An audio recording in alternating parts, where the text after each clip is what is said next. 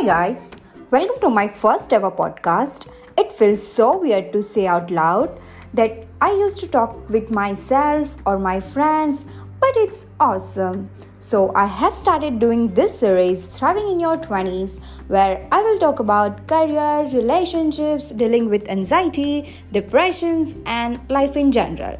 But let's admit, adulting it's hard, but it's easier when you learn and share because we all are going through a similar stuff, right?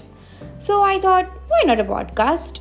I personally love podcast and it feels like you listening to your friends.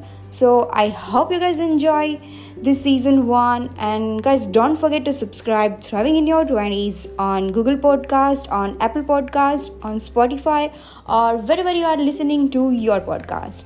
I will see you in the next one. I hope you like this intro. Yeah, this is it. Bye guys.